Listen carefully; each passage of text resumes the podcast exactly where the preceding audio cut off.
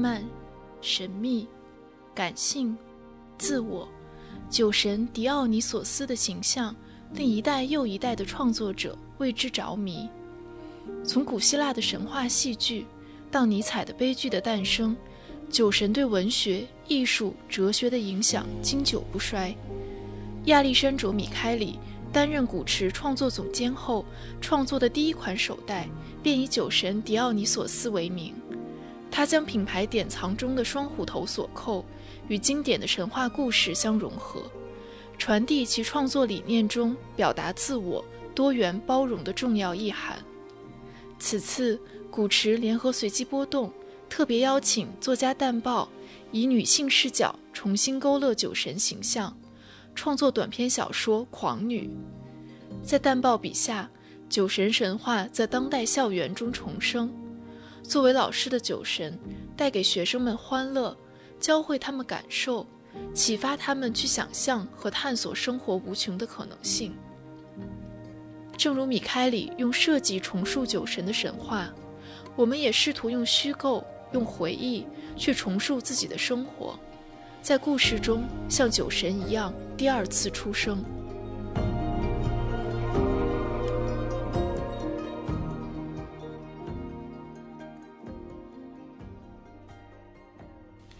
各位听众朋友，大家好，欢迎收听新一期的随机波动，我是傅视野，我是张之琪，我是冷建国。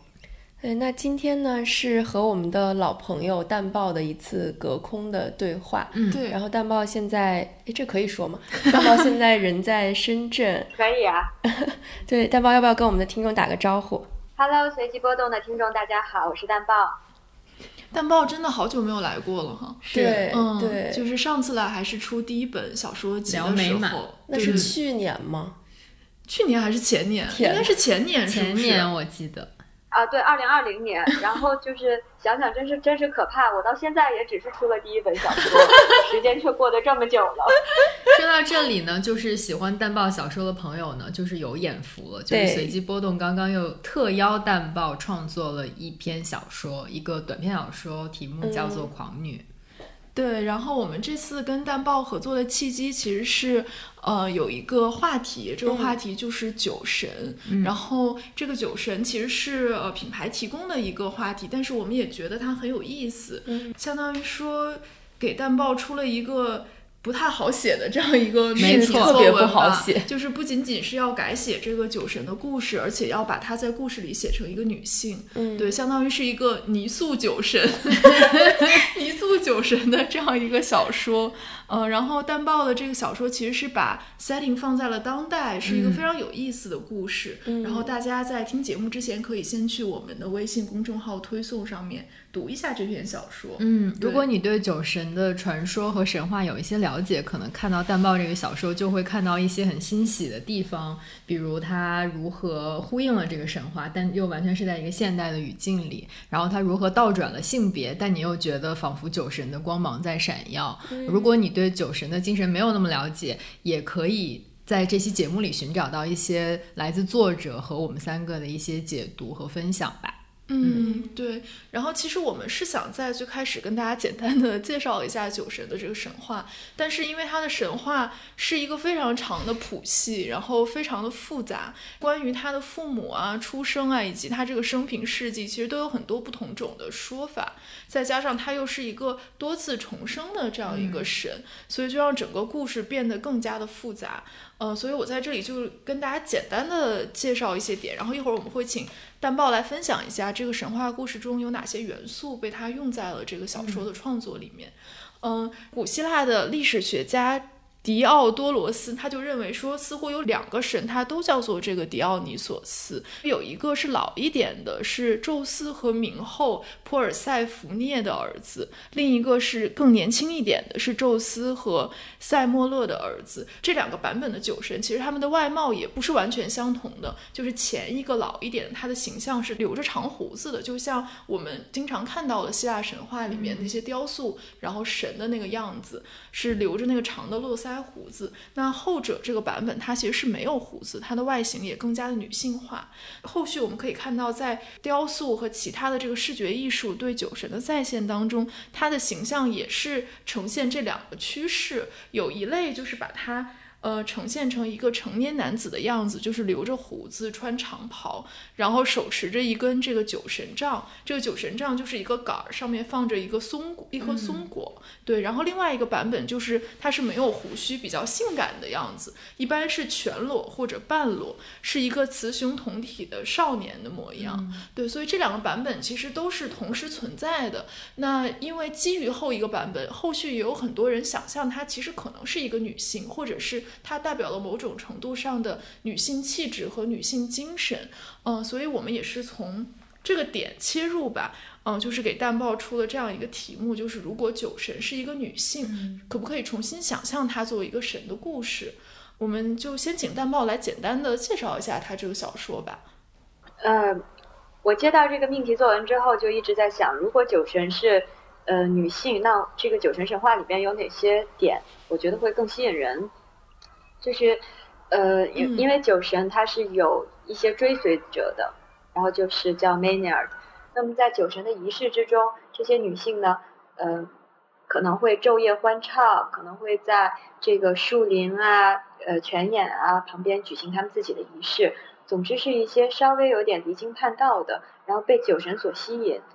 被呃世人有的时候会有点不屑或不耻或不理解的这样的一些女性。我觉得这个很这个很迷人，因为之前的这个酒神神话里边更重要的可能是更大家更关心的可能是酒神和这个宙斯之间的关系。酒酒神出生两次，也是因为宙斯不是一个这个特别爱搞外遇的神嘛，所以宙斯把这个酒神的宙斯因为妻子的嫉妒而嗯而令这个酒神的生母死去之后呢，就宙斯又想把自己的这个儿儿子给救下来，因此。这个儿子被缝在宙斯的大腿里面，再次出生，呃，所以说酒神会出生两次。那我觉得这个很重要，可是我觉得这个可以作为呃小说的小说的线索之一。那呃是小说中间关于关于小说或可以说是原小说那个意义上的一个线索。那我在情节上会觉得酒神和他的追随者之间的关系很重要。我把它放在了一个师生的背景里面，是因为嗯我我在假想，就我们在我们现在这个时代。那一个女性，如果她有很多的追随者，她可能是因为什么原因？当然，她可能是因为她可能是一个搞美容的微商。但我觉得更迷人的一个关系，可能是也更现实的、更更有可能出现的一个关系是，她是一位老师。然后呢，我会想，其实有不少关于师生关系的小说嘛，呃，里面我读到的更多是男老师和女学生，男老师和男学生，就老师的形象经常是男性。我们以前看那个校园电影里面。管他是死亡诗社呀也好，还是其他的，也是男老师那个形象居多，像就像一位教主和先知。那我会想象一下，如果她是一位女老师会是什么样子。同时呢，我自己的亲身经验，我自己身边的朋友也都会说，很多人都会跟我讲起，说在自己的青年时代、青少年。影响自己就女孩子啊，影响自己的呃比较深的，其实是一位女老师。这个女老师经常是有一点点离经叛道，或者在世俗的体系中间不会被认为是呃最体面或者最美的那种女性。那这样的呃一位往往其貌不扬的女老师，会给自己的青春年代很大的影响。这个和以往的呃校园小说里边被被爱、被尊尊崇的那种很像女神的女老师形象是不一样的。然后，所以这个小故事也有一点现实的背景。然后，我想写写自己的朋友们曾经告诉过自己的这种，呃，女孩子们追随追随女老师的故事。对，然后我们三个其实读了之后都还挺喜欢这个故事的。然后确实像淡豹所说，我们也想到了自己成长过程中遇到的一些女老师啊。但是我是觉得我们可以先探讨一下，就是为什么会把它放在一个现代的校园的语境里面来。书写这样一个故事，因为它可能在我们的想象中离这个酒神它原本的神话的距离非常远。那在这个把它放在当代语境的过程中，你觉得有什么困难的地方吗？嗯，我看了一些呃一些名作家去重新写这个写包括希腊神话，包括嗯包括莎士比亚悲剧的小说，然后我我会想想他们是怎么做的。嗯，有一些是把这个故事放在现代的背景，比如说有一个重写沙翁的系列里边，嗯，像奥赛罗这样的故事放在现在背景里面，这个作者就把它放在了一个呃有一点点校园霸凌这样的一个背景里，嗯，去写一个深色肤色的孩子如何不被认同。那还有一位作家就是呃。写写芬克勒问题的那位作家霍华德·雅各布，他重写威尼斯商人，他写了一位非常像默多克的老富豪，在加利福尼亚州的一个荒野中间思考人生。然后像阿特伍德去重写暴风雨，他也做的很巧妙，就是他写了一，他让人物去排排演暴风雨这出戏，这样无论是故事的内核内核，就这个人物的特点，还是。人物所做的事情都是直接在关涉暴风雨的，来讲一个复仇的核心这样的一个故事，所以我就看呃其他的作家是怎么样完成这这项任务的，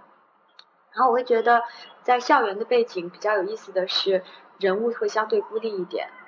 人物对于这种狂热的追随，对于这样酒神的狂热的追随以及呃以及他们的探索。还有这个，他们对欢乐的迷恋相对来说可以可以做得更强烈，所以我想把它放在一个青少年的校园的这个背景，所以在一个比较短的篇幅里边，我觉得把人物的年龄放低，我最后把它放到了初放到了初中时期，然后对于一个女老师的追随，觉得好像相对比较容易成立。嗯，我看这个小说的时候会觉得有一些特别。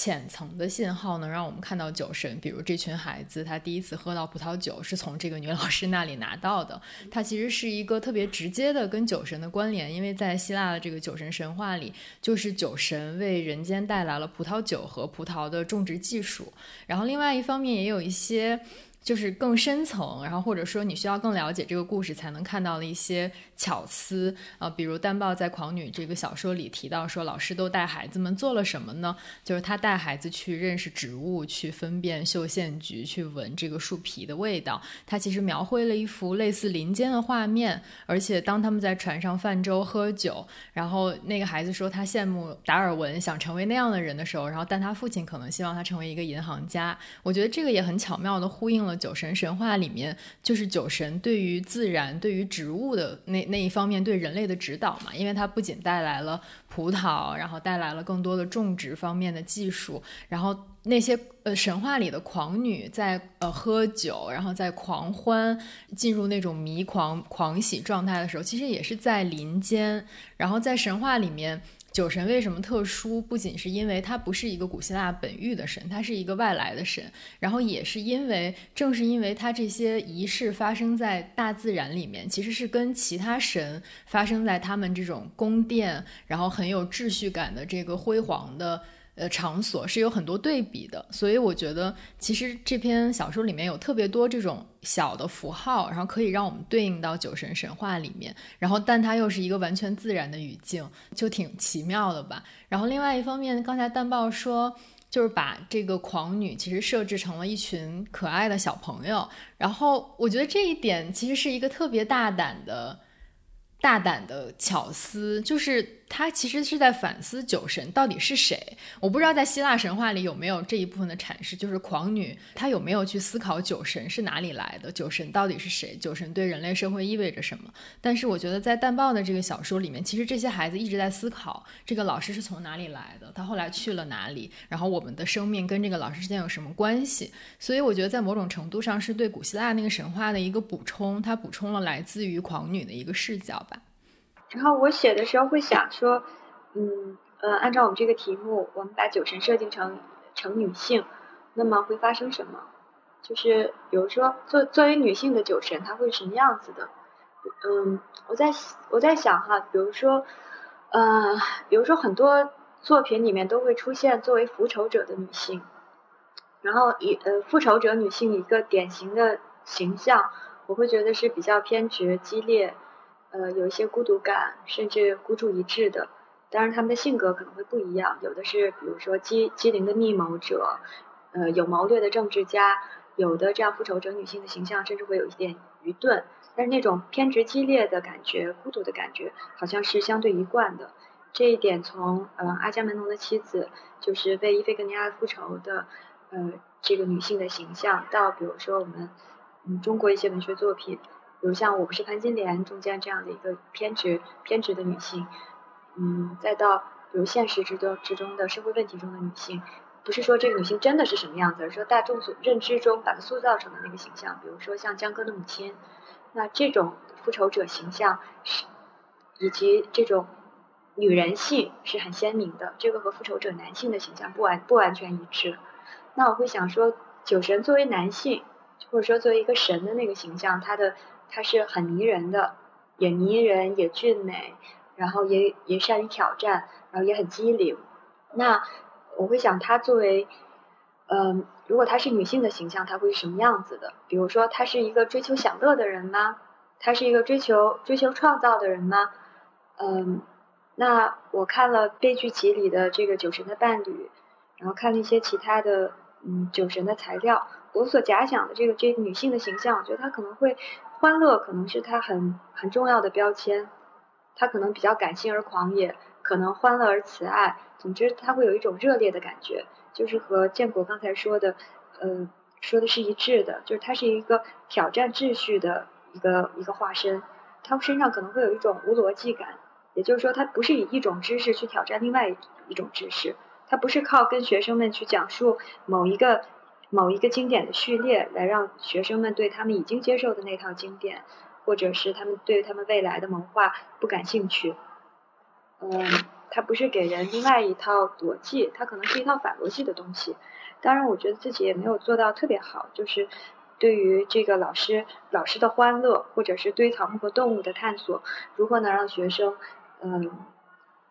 呃，走出自己原来的世界，这个由于自己技术啊，还有篇幅的限制，也没有做的特别好。你自己想想追求的是这一点，看到他的热烈、欢乐、反逻辑，然后在多年之后，这些关于草木的知识不一定会变成学生身上博物学的爱好，可是那种那种呃无拘无束的游荡，还有对于课本上的知识的一个一个一个半信半疑，可能是会留在这些学生们身上的东西。然后对于那个欢乐的记忆，可能是他们印象最深的。感受到这些欢乐的时候，老师本人不一定在场，可是那种短暂的、短暂的小小的放纵，类似于休息的呃停歇，可能是他们记忆中间很深刻的内容。我做的是这样的尝试，那就让酒神的无秩序和这个阿波罗的秩序，呃，做一个挑战。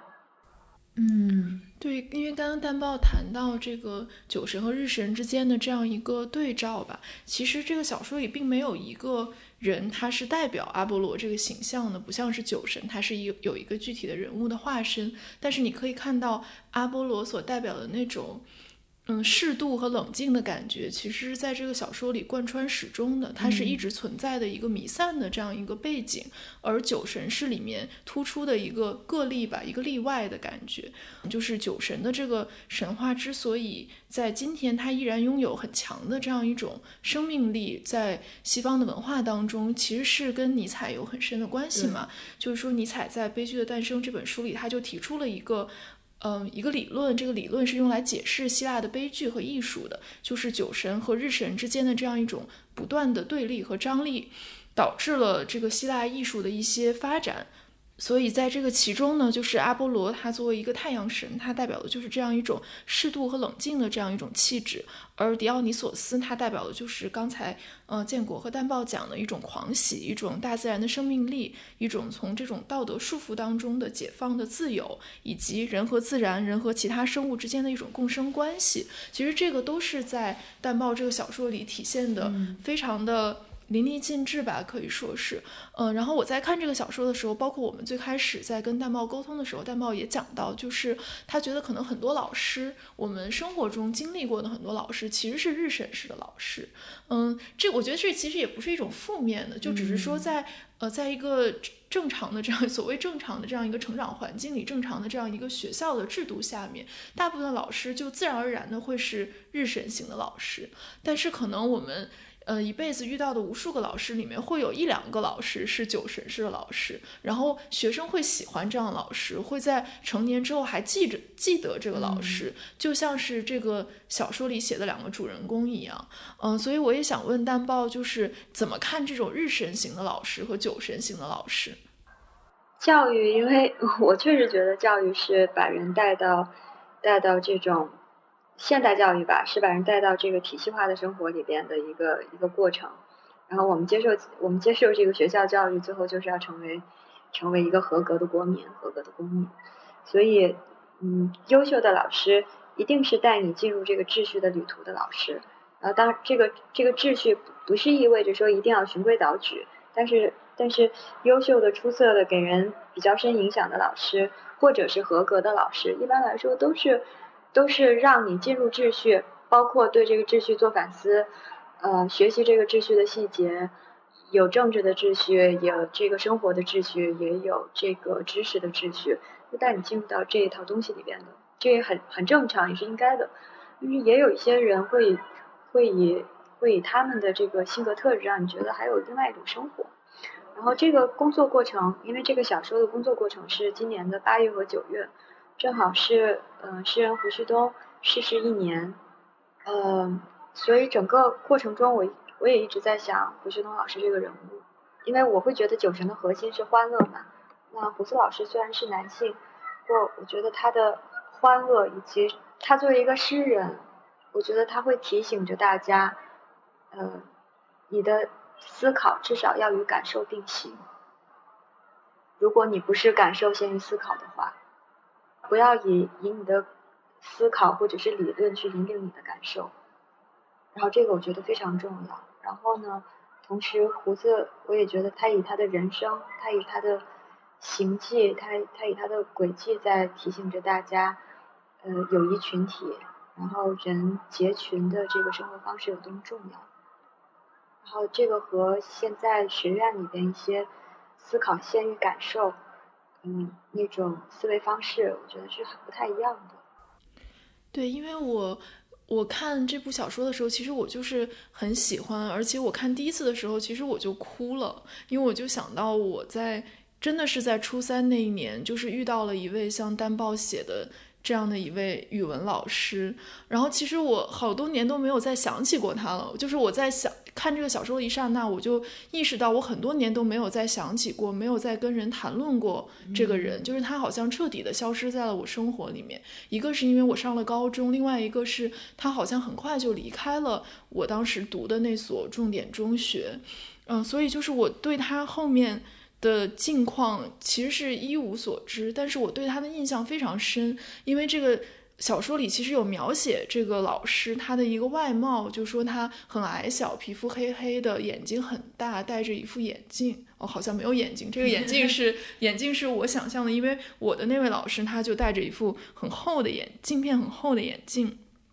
然后他的形象就忽然出现在我的眼前，然后我就想起了一些当时跟他。嗯，交往的一些片段，就比如说，他是第一个让我知道有豆瓣这样一个网站存在的人。就是我上初三的时候，大概是二零零六年吧。然后我是因为他而注册了这样一个网站。然后另外就是，我记得他是一个特别特别喜欢鲁迅的老师。然后他的那个办公室桌子的那个玻璃板上会压着很多他喜。抄写的那个小的卡片，然后他的字写的非常非常好看。我记得里里面有很多是在鲁迅的文章里面摘抄出来的句子，嗯，然后我记得他当时就跟我们说，你你们一定要去读鲁迅，鲁迅是最好的最好的作家。但是对于当时的初中生来说，你对鲁迅的印象是那些选在课文里面的。那些文章，就是你还完全不知道鲁迅是一个真正是一个什么样的作家，然后那个时候你也不能理解他讲这个话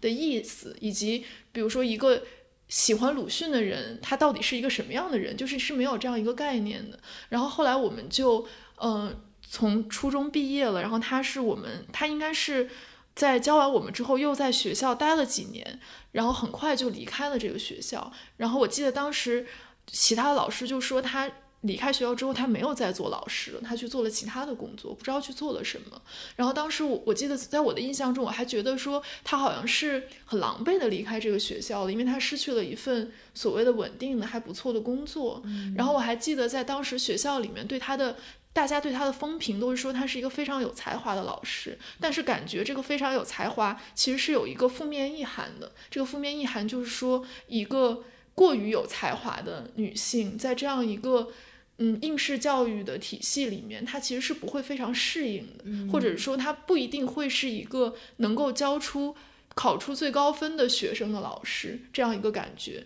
仿佛他刚进这个学校的时候，他是因为他的才华而被委以重任，比如说他会教重点班啊什么的，但是很快学校就发现他其实并不能胜任这样一个工作，他的才华和这个体系要求他做出来的成绩其实是不相符合的，所以他很快就离开了那个位置。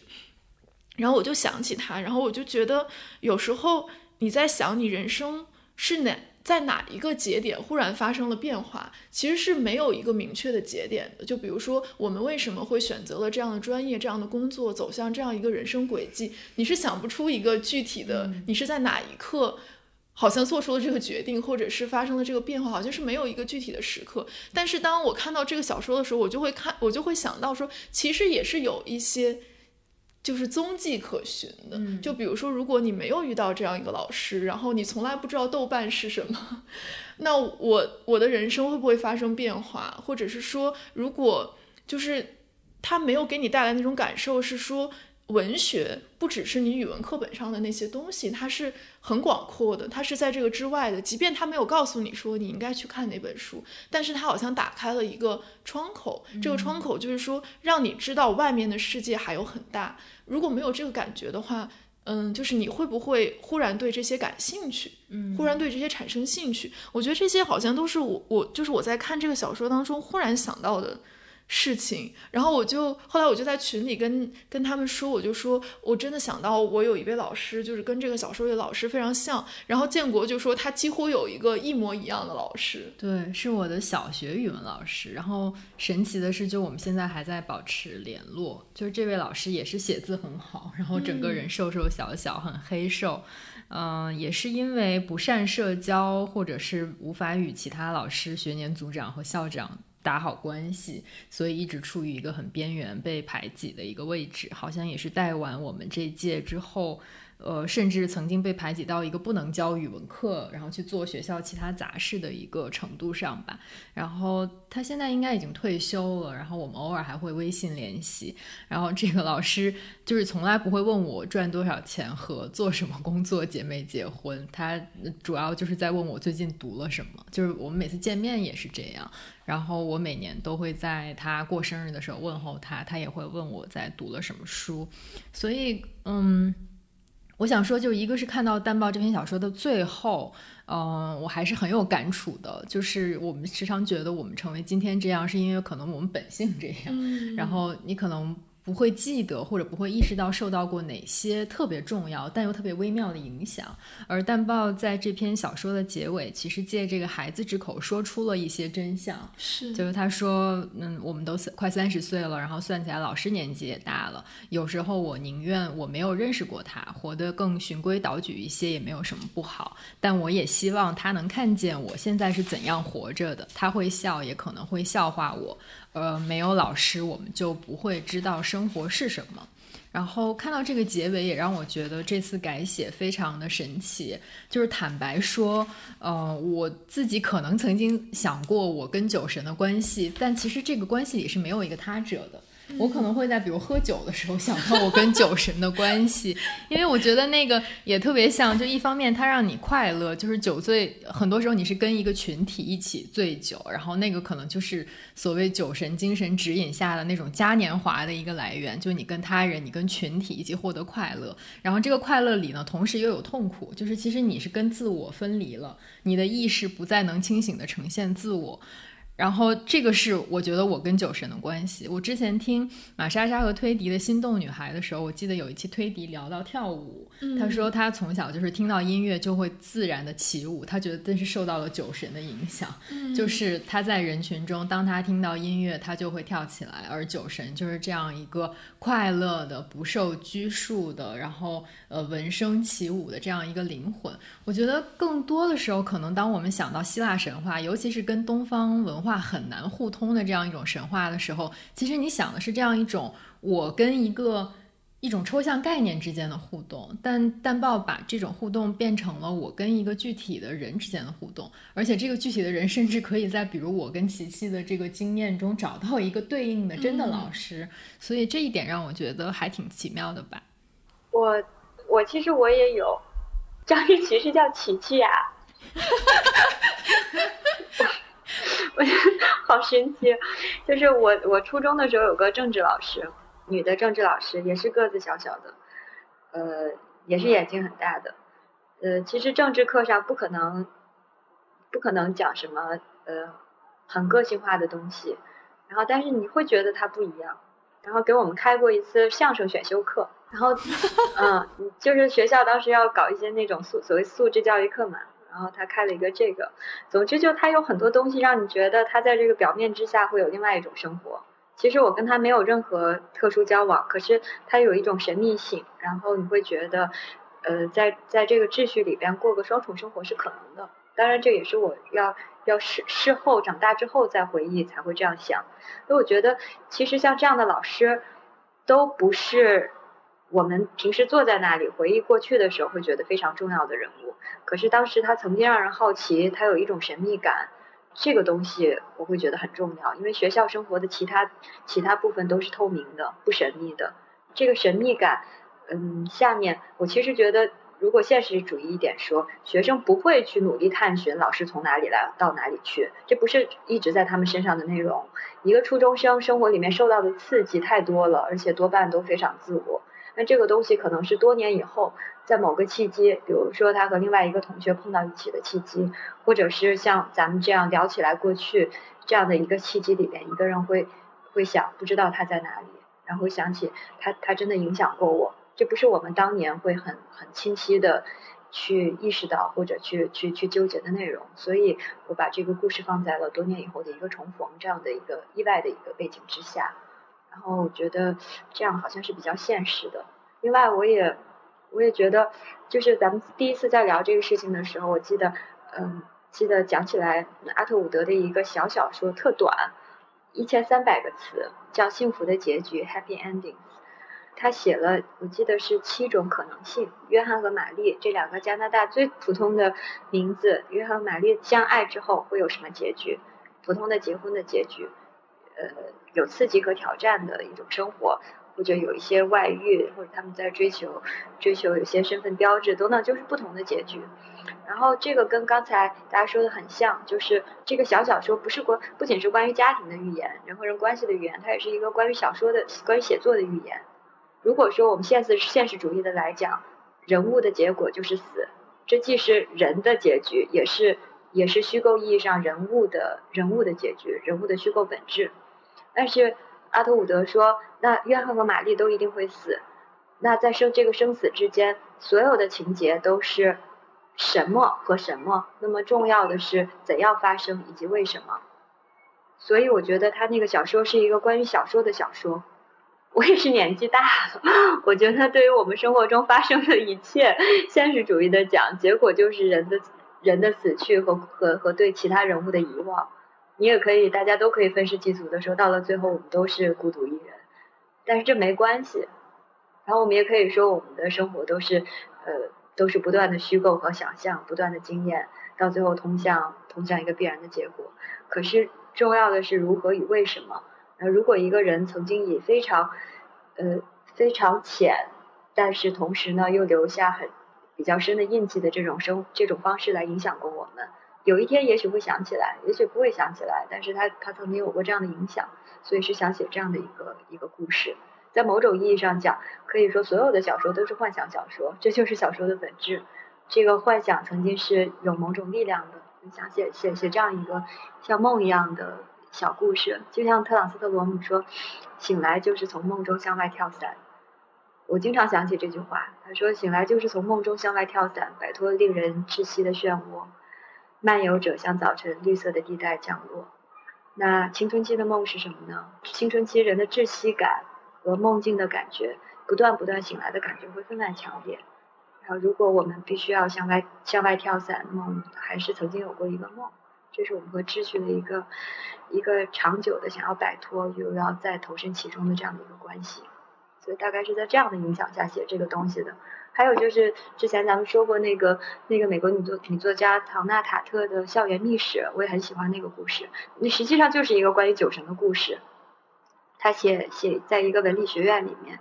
呃，大一、大二学生是怎么样组成一个小小的小群体，跟随他们一位。呃，古典学还是古典语文学不太好定义。这样的一位教授去学习，然后他们逐渐形成了一个小小的秘密团体。那他的那个小说很有点惊悚的，然后人性中的邪恶迸发出来，中间有谋杀，也有嫉妒，也有猜测，也有跟阶级有关的包容和排除这些过程。呃，写的非常好看。他也是在写酒神崇拜的本质。就是人会迷恋欢乐，然后呢，人会与世俗不容。同时呢，我觉得如果把它放到我们熟悉的大学校园里，呃，那些邪恶的东西不一定是在我们身边会发生，但是身边经常发生的，我在这些年也一再感觉到的，就是青年人会有一种知识崇拜。当一个人说自己想要，比如说想要学习，管他是利奥施特劳斯还是古典学。还是还是社会理论的时候，人经常是在想自己要成为什么样的人，而而不一定是想要自己要从事什么样的事业或者自己要做什么样的研究。那很多年轻人，我觉得都是都是想要成为学者，或者想要成为知识分子，或者是想要去成为这个呃。懂得利奥施特劳斯的人，那那在这个过程之中，这个群体的状态啊，他们和老师的关系会非常有意思。那种崇拜实实际上是在复刻一种世俗社会的秩序，人想要与他人不同，人想要追求另外一套知识，然后人会因此而有有知识上的优越感，形成一个不一样的自我认同。那跟那个比起来，我觉得。呃，我更感兴趣的是咱们刚才说的那种生生命中间，像一只白鹤从水上掠过那种很清浅的，可是会会带来一些轨迹的某一种老师的影子。尤其是我会觉得女老师的形象真的女神化的太多了，在在现实中，我们很多女很多女孩子心目中曾经影响过自己的一位女老师，会是一位不一定很善谈，然后往往其貌不扬，有一种边缘性的一位女性。然后这种女性是另外一个意义上的真正的女神。嗯，刚才大猫讲这个，我就想到说，这个小说里我特别喜欢的一个部分，就是在。嗯，已经在接近结尾的地方，然后他就写说，这个叙事的主角，这个里面是一个第二人称的小说，就是叫你。他他其实想象过无数次他跟这个老师的这个故事嘛，然后他就说，在故在这个故事的末尾，接近高潮的部分，学生们随老师去他的单身宿舍聚会，然后就写了他们对他的生活的一种想象。他就写说，在他们的想象中，那里应该像仙境。芳香优美，必须带有一定的异国情调，最好摆满开花的植物，兴许贴几张电影海报，还有来自世界各地的小摆设，说明着一个单身女子见多识广的情趣，以中国北方容许的方式，尽量贴近欲望都市，令人心跳加速。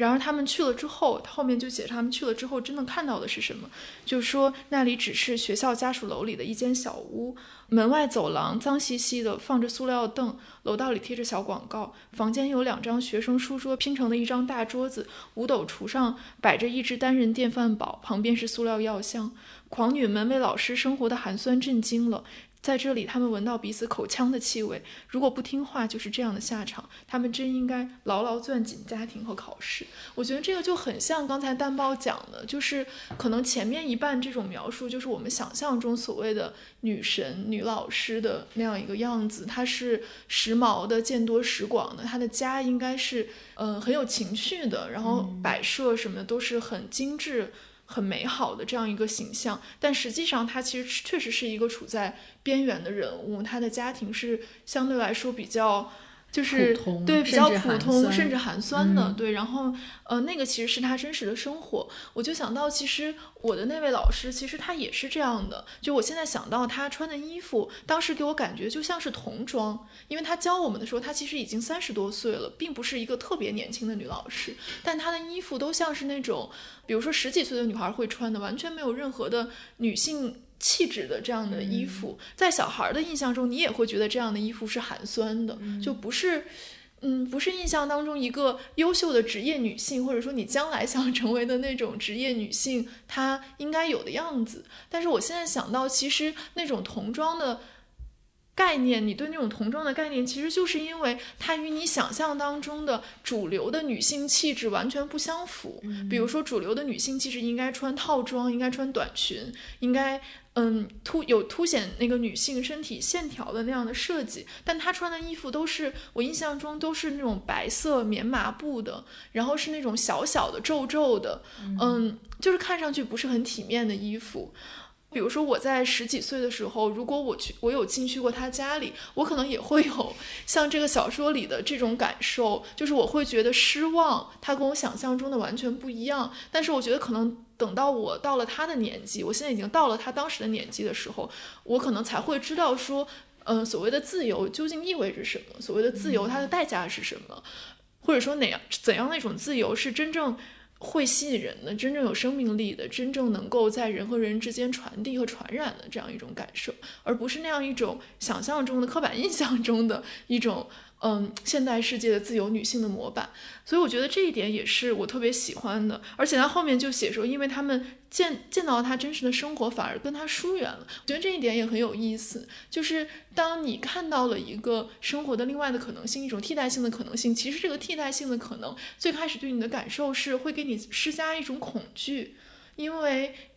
就是你看到他真实的模样，并不是让你想象的是一个高于现实、在现实之上的世外桃源。它其实确实是边缘的，主流的生活其实更美好、更吸引人。但是你要能打破那种主流生活的幻觉，你才能看到那种替代性的生活真正是什么。我觉得这一点也是，就是我觉得这个小说特别动人的一个部分。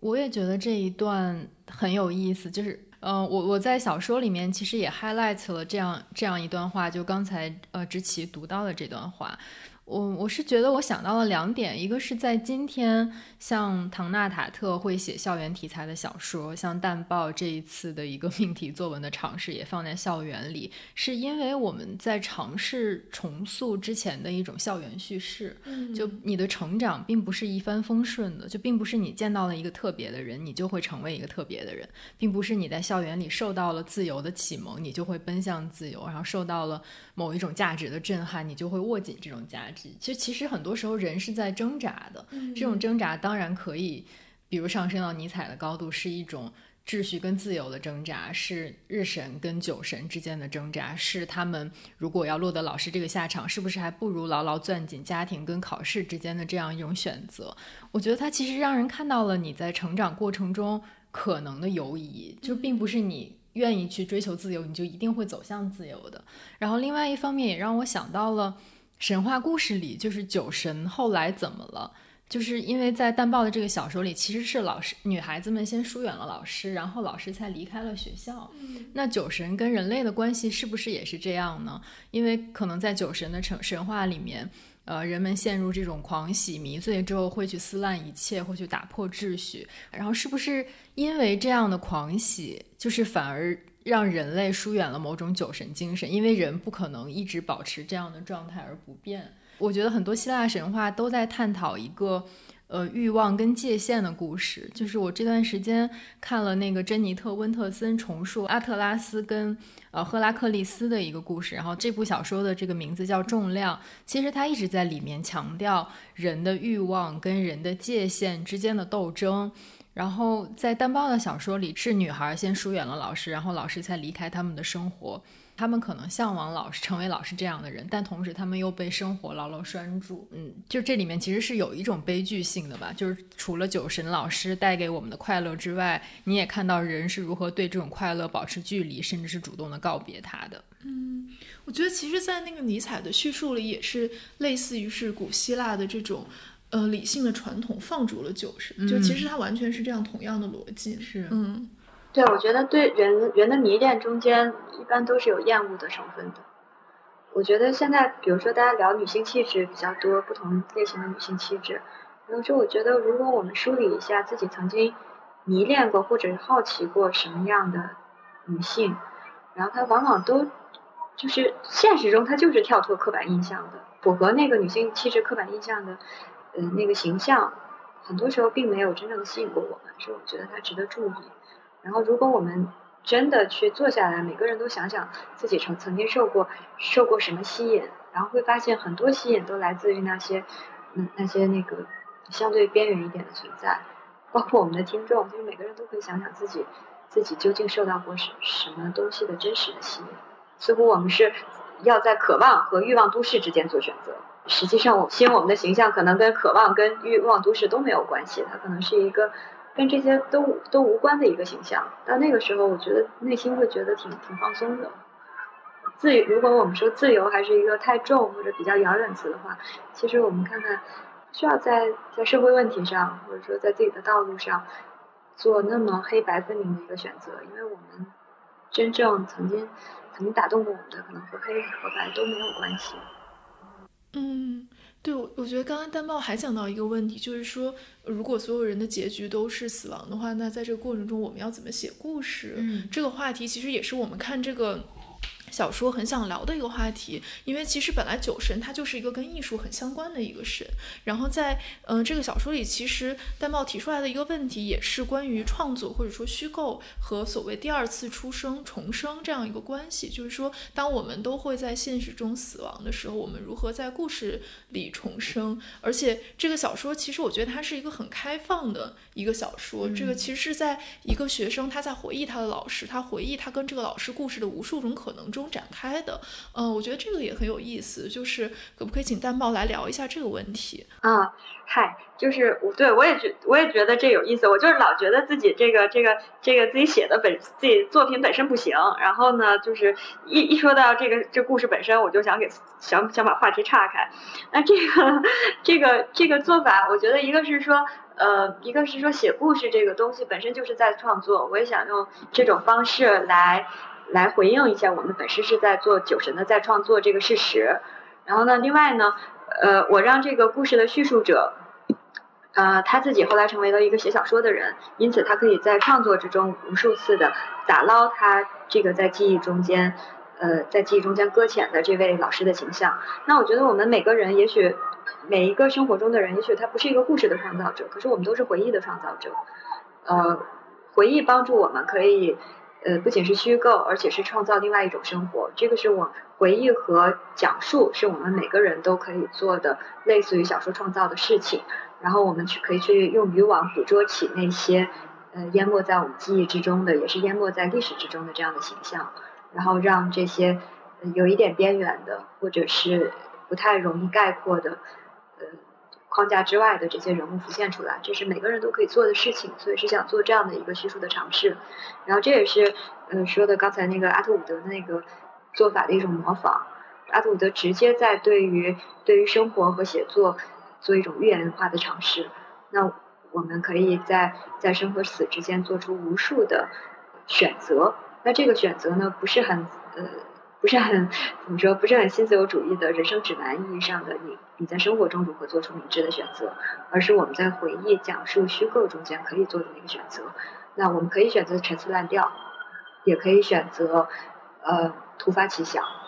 我们不仅可以给故事以不同的情节，而且可以给故事以不同的语言，然后来创造不同的生活。阿图伍德的那个幸福的结局那个小故事特别有意思，就是它每一种通向结局的讲述方式也是不同的。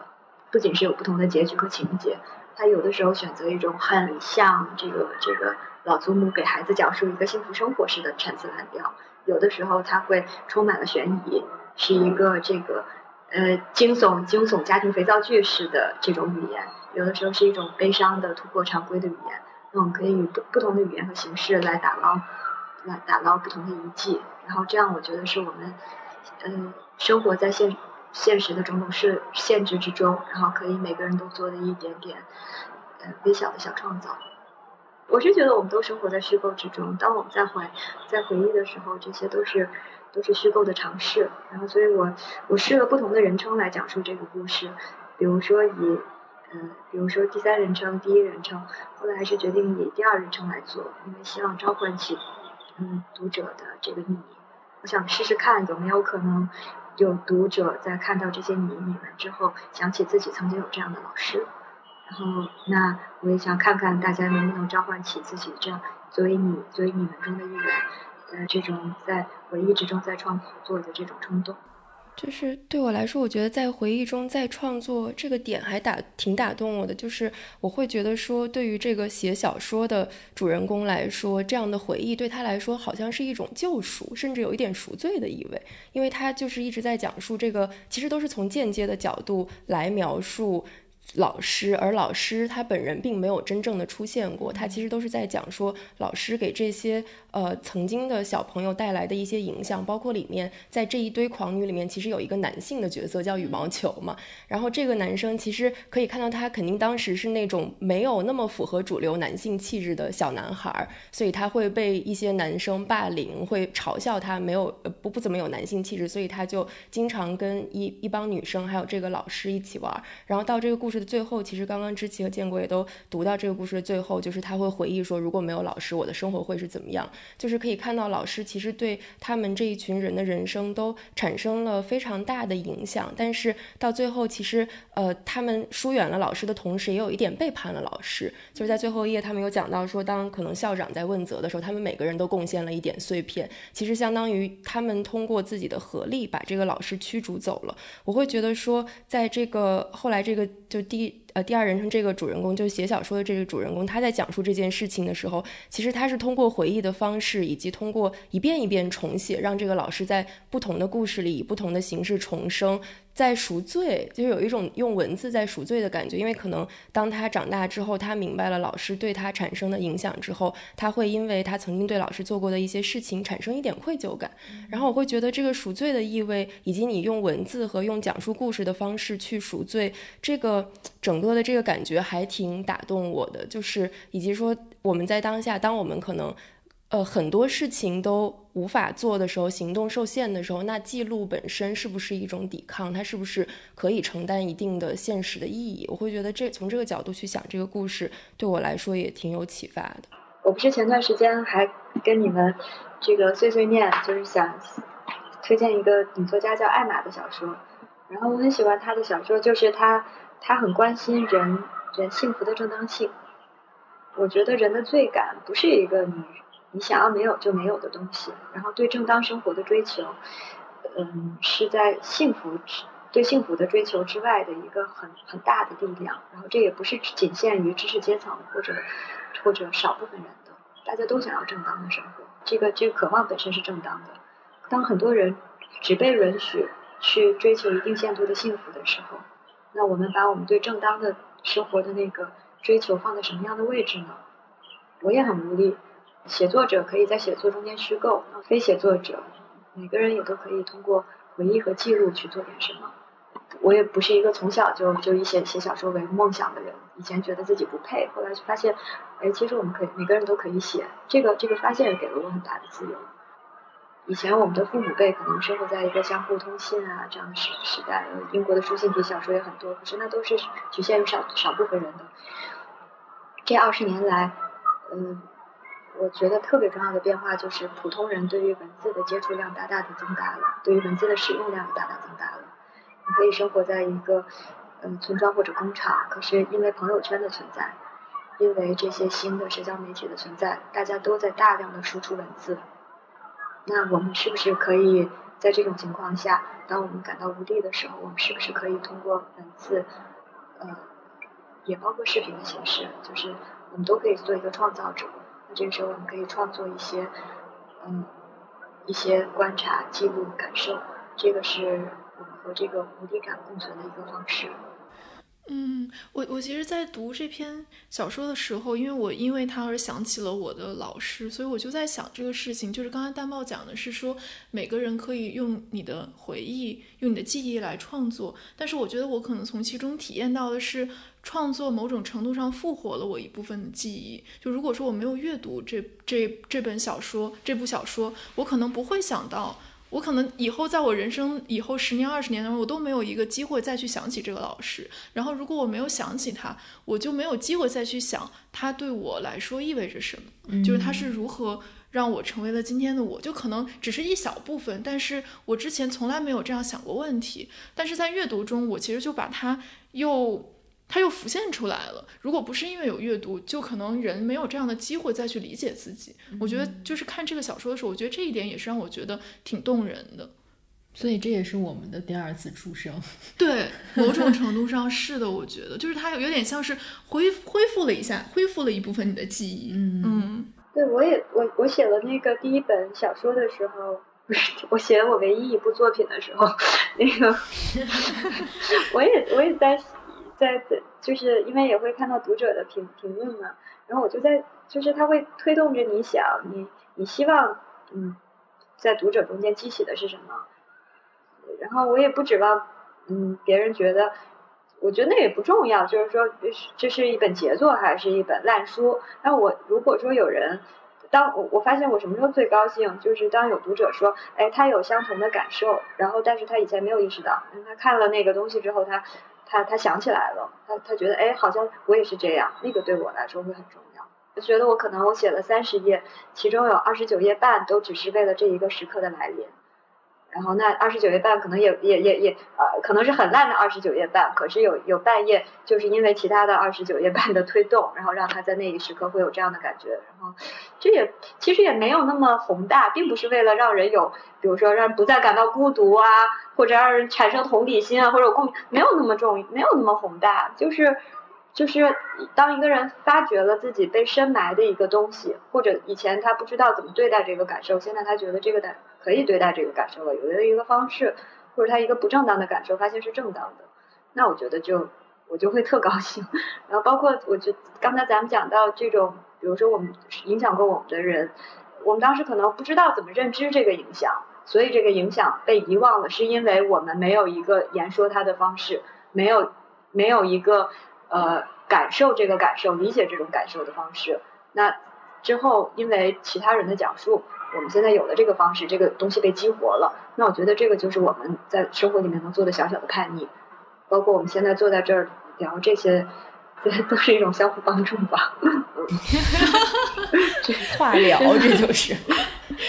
我觉得这部分讨论其实是在我们最初的议程之外的，但是特别有意思。可能对于。这个重写神话的这个过程，就是亲历者淡豹来说，是一次打捞记忆和打捞创作力和行动的可能的这样一个经验。对于我们来说，其实作为最早读到这篇作品的前三个人吧，就是可能也打捞起了我们自己的很多感受和未知的关于自我的一些碎片吧。然后我看这个的时候，也会觉得，其实文学创作是在当下。我们跟社会取得一些联系的一个很重要的一个一个通道，或者说是一个工具，因为这其中不仅有自我，其实也有社会。在我们把私人记忆统合之进一篇文学作品的过程中，其实你就是在把当下的社会写进一个作品。而如果它之后会出版，与整个社会与更多读者见面，其实它就成了一个共同的记忆，或者一个共同的经验吧。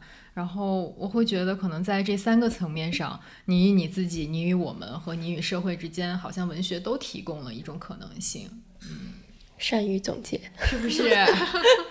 对，就是我觉得一开始做这个题，其实我还挺忐忑的，因为我我自己是觉得酒神以及这些什么古希腊神话，其实离我们会稍微有一点远。对，就可能它在西方，它是一个课堂上面必读的，你必须要知道的一种可能神话的背景和知识。但是对于我们来说，我们要怎么和它建立一种联系？我觉得还是一件挺困难的事情。但是。我看完这个小说，包括我今天讨论，我觉得淡豹其实完成的还是非常好。首先，他他是把这个故事放在了一个很当下的、我们都可以理解的一个背景之下，然后它呈现的其实是一种人类共通的经验，嗯，就是比如说你怎么样去理解在你生活中发生的一些可能看似没那么重要，但是你回想的时候是一些有决定性意义的瞬间，以及你怎么理解你和一个人之间的关系，那个关系可能不光是比如说你崇拜神，你和神之间建立。这样这样的一种崇拜的关系，其实它不是一个单向的关系，它是一种很复杂的互动的关系，里面可能有一些喜爱，然后有一些惧怕，也有一些背叛，还有一些悔恨，就是有一些很复杂的情绪在里面。我会觉得淡豹把这些感受，然后又和当下的很多社会议题联系起来，就能够让人非常共情，然后。关于他这个可能原小说的部分，就是不断的讲述故事和打捞记忆。其实他最后又回扣到了这个主题，然后正是因为他回扣到了这个主题，又勾起了我们更多的记忆和回想。然后我觉得这个聊天还是特别有意义，然后也很有收获吧。虽然我没有一个像你们那样的老师，就我觉得就是这整个聊天，我就是被排除在外的一个感受，就是因为我不知道是因为我记性太差了，还是因为我真的。没有遇到过这样的老师，因为我这两天一直在想这个问题嘛。就那天大家都在群里分享说有一个这样的老师的时候，我就在想说，我到底有没有遇见这样的老师？然后我唯一想起来就是我幼儿园的时候特别不喜欢上，我也特别不喜欢上幼儿园。然后我有一天中午就逃学出去，逃到我们家门口，就是胡同门口的一个我的小朋友家里面去玩兔子。然后我玩的正开心，就是有一个很威严的声音从后面吼了我一句。我一回头是我们那个幼儿园的园长。就是我觉得这是我对老师很初始的一个太阳神，对，就是它就象征着一种秩序。就想说，天呐，你作为一个小朋友，你怎么能逃学出来？然后这就构成了我对老师最初始的一种印象。我觉得从此之后，我对老师的印象好像都是笼罩在这样的一种。太阳神式的 秩序感中，导致我现在回忆不起来任何和酒神有关的 老师和形象。你就是完全暴露在这个太阳神、太阳的审视和照耀之下。我就在想，有时候我在想，我们跟经典的关系是什么？哎，这说起来当然是一个太大的话题。比如说，经典经常留给我们的是一些原型，就是一些关系的结构。是关系的结构，也是一个呃，就是呃情感的原型。比如说，我们想起来奥赛洛，就会想起来呃嫉妒，然后强大的嫉妒的力量。因为我们这次是要重写一个神话嘛，呃，那重写这个这个行为，我们是在干什么？我们当然可以，比如说一种方式是，比如我们给给大家所感受到的这种抽象的框架，一个结构和一个情感的原型，以一些具体细微的深度、核心的发展，这是一个。方式，还有一种方式是我们通过重写经典去更加感受到经典真报，就是比如说，就是你你你你发现他在他他他对于你你现代的生活，他还有他的强大的解释力量，然后你可以感受到人性的贯穿，然后人性的一些基本的元素，然后这这是这是经典真棒是，然后呢也可以比如说你重构一个经典，呃像托宾从玛利亚的角度来来讲耶稣的故事。然后呢，你去换一个角度来重新理解这个世界。那嗯，我的野心也很小，我就在想说，能不能把这个重写的机会变成一个打捞一些东西的方式。每个人我觉得都可以试图通过重写的方式来对待自己的生活。然后这样的话，我们也不是很自我中心的在对待自己的生活。因为如果以自自我为中心去回忆我们的，譬如说初中年代，我们不会想起来这些这些老师的，就是。某一个像酒神这样的契机，或者其他的某一个概念，某这些都会刺激我们去去重新审视一些我们的生活，然后会轻微的荡漾起一些小波纹吧。嗯，我其实，在收到淡报的答卷之前，我还在。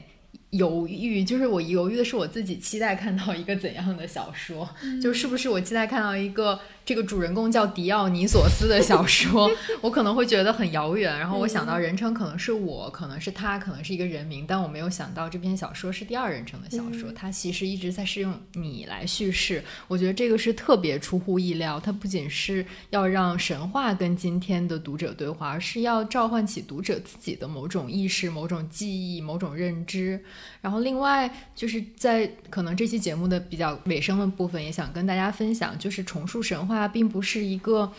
我们今天一个很新鲜的发明或者尝试，其实重塑神话有着很长的历史，而且在出版业其实也已经有了非常多的作品。然后不仅有温特森，我刚才提到他重述了阿特拉斯的故事，然后其实也有淡报之前一直在说的阿特伍德，他重述了奥德修斯的故事，是从他的老婆这个破涅罗珀的角度 来讲的。然后这个重述神话系列里还有阿来重述了格萨尔王的故事，以及中国的作家苏童重述了孟姜。女哭长城的故事，它其实是各国的神话啊，由各国的作家重写的一个过程，是非常有意思的。就是不仅带入了现代性，带入了性别的视角，其实还带入了很多作家自我。就像刚才淡豹说，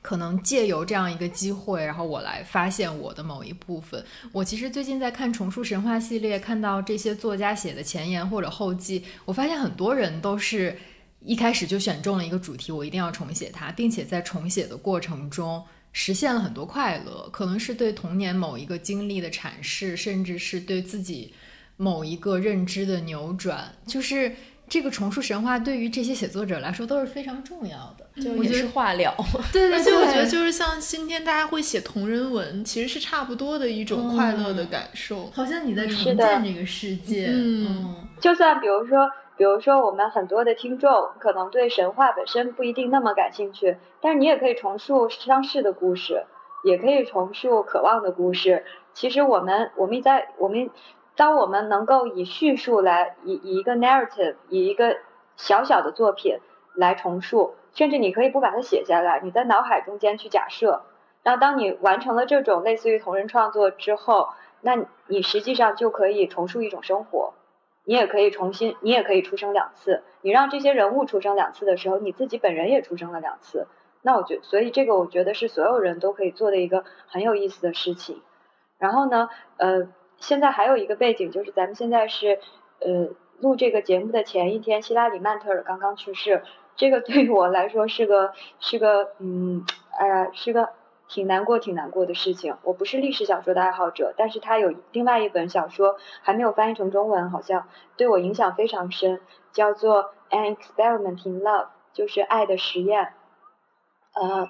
那个是是他写，呃，七十年代初、六十年代末、七十年代初一个伦敦一个大学里的一个女生宿舍。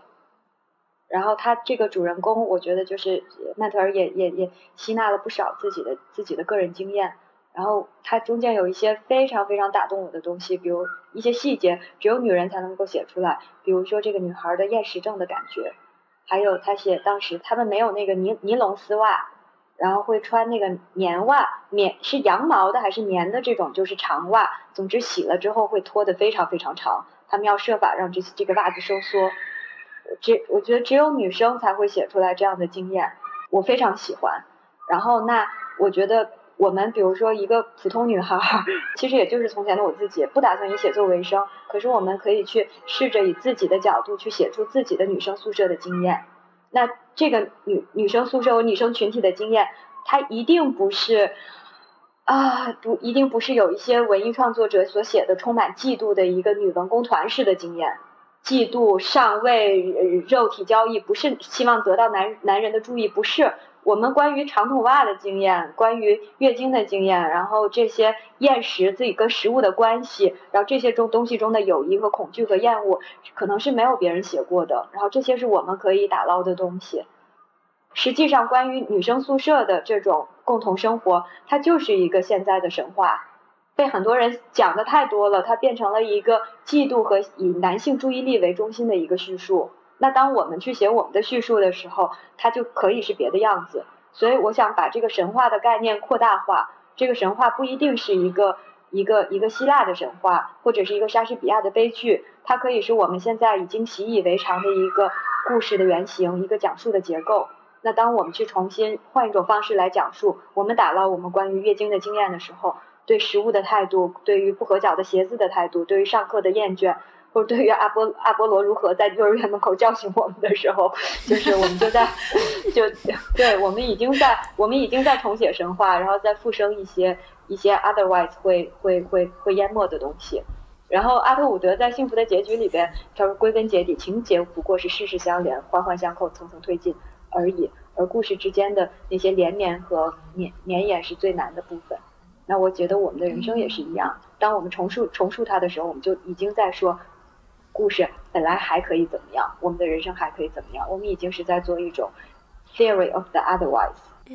对，我觉得淡豹说的这个关于重新定义神话或者去扩大神话的意义，这个还挺打动我的。因为我最近也在看一本书，叫做《乐园之秋》，它其实讲的就是从呃追溯神话的角度，然后去讲说神话它如何成为了一个带有意识形态的一种叙事。它其实在里面就是呃追溯了很多，比如说很多国家、很多不同地区和文化的这个有关创始的或者人最开始怎么样被创造出来的这。这个神话，他就会发现，随着时间推移，其实一开始都是一个女性的造物主，然后她可能是在没有男性的情况下自己创造和生育出来了人类，然后慢慢的这种话语权就被男性抢夺过去了，所以在我们现在看到的很多神话里面，其实其实女性她的。呃，地位就会逐渐的下降。然后，曾经女性是一种母亲，是孕育万物、有创造力的这样的一种生物。然后后来，她就变成了僵化的，不再进行创造，然后被掠夺了生育的能力，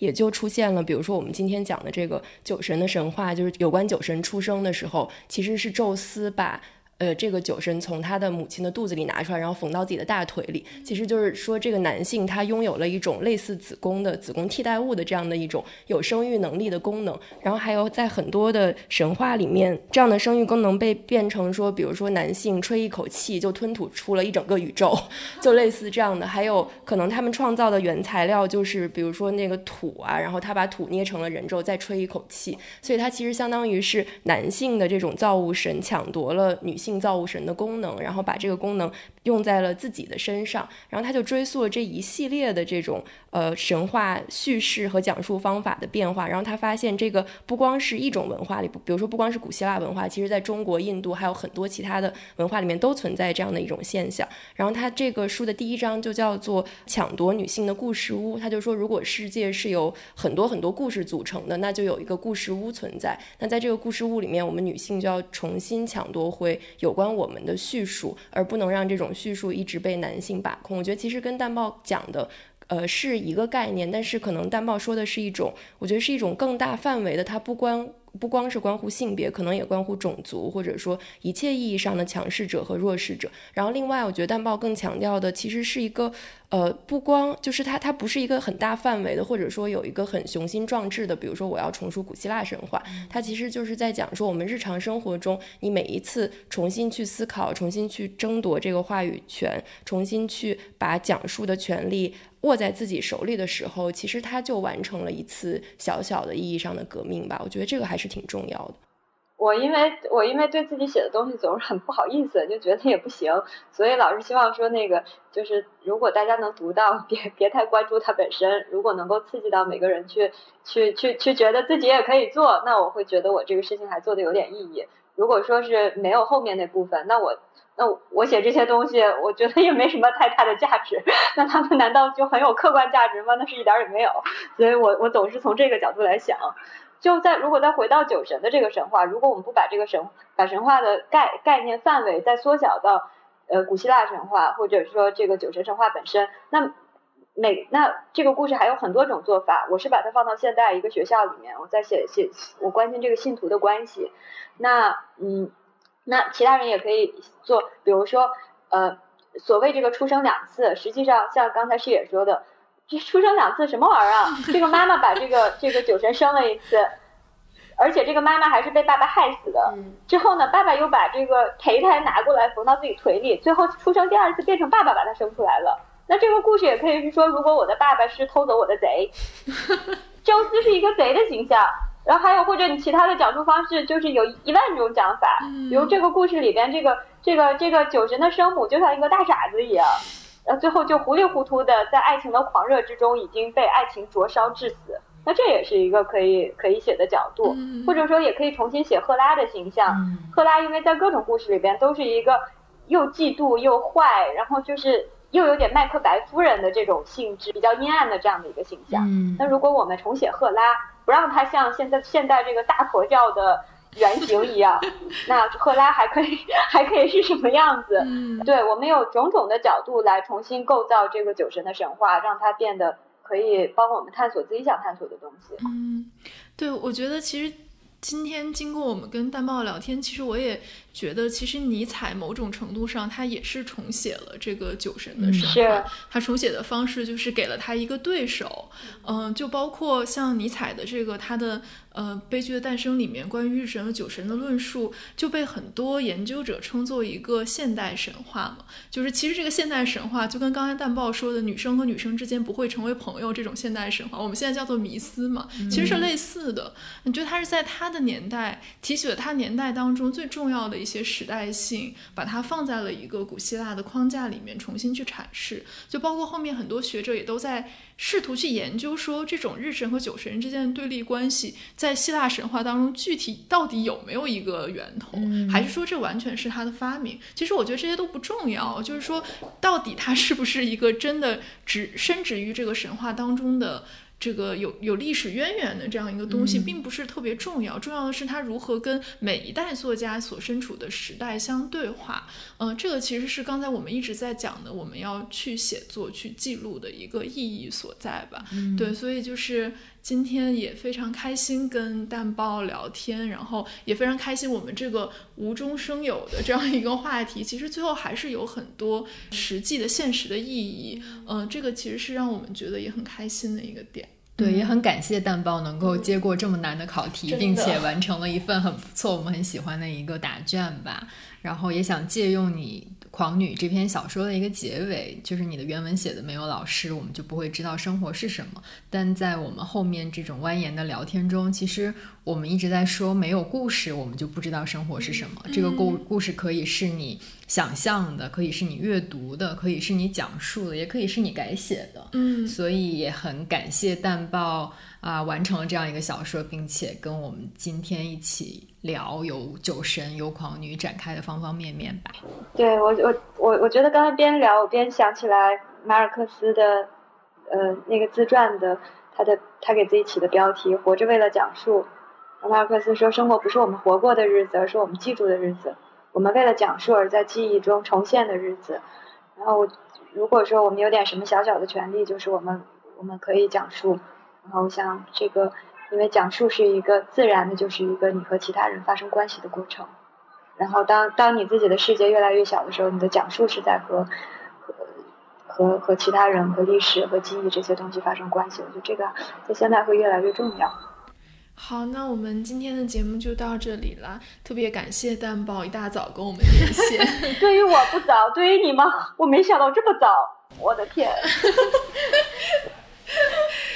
那我们也希望很快能够看到蛋豹其他的作品，不是给你压力。我是我希望很快能见到你们的肉体，希望很快能和你们物理交流。好的，好，期待下次相见。嗯，那我们今天的节目就到这里啦，谢谢大家收听，拜拜，拜拜，谢谢，拜拜。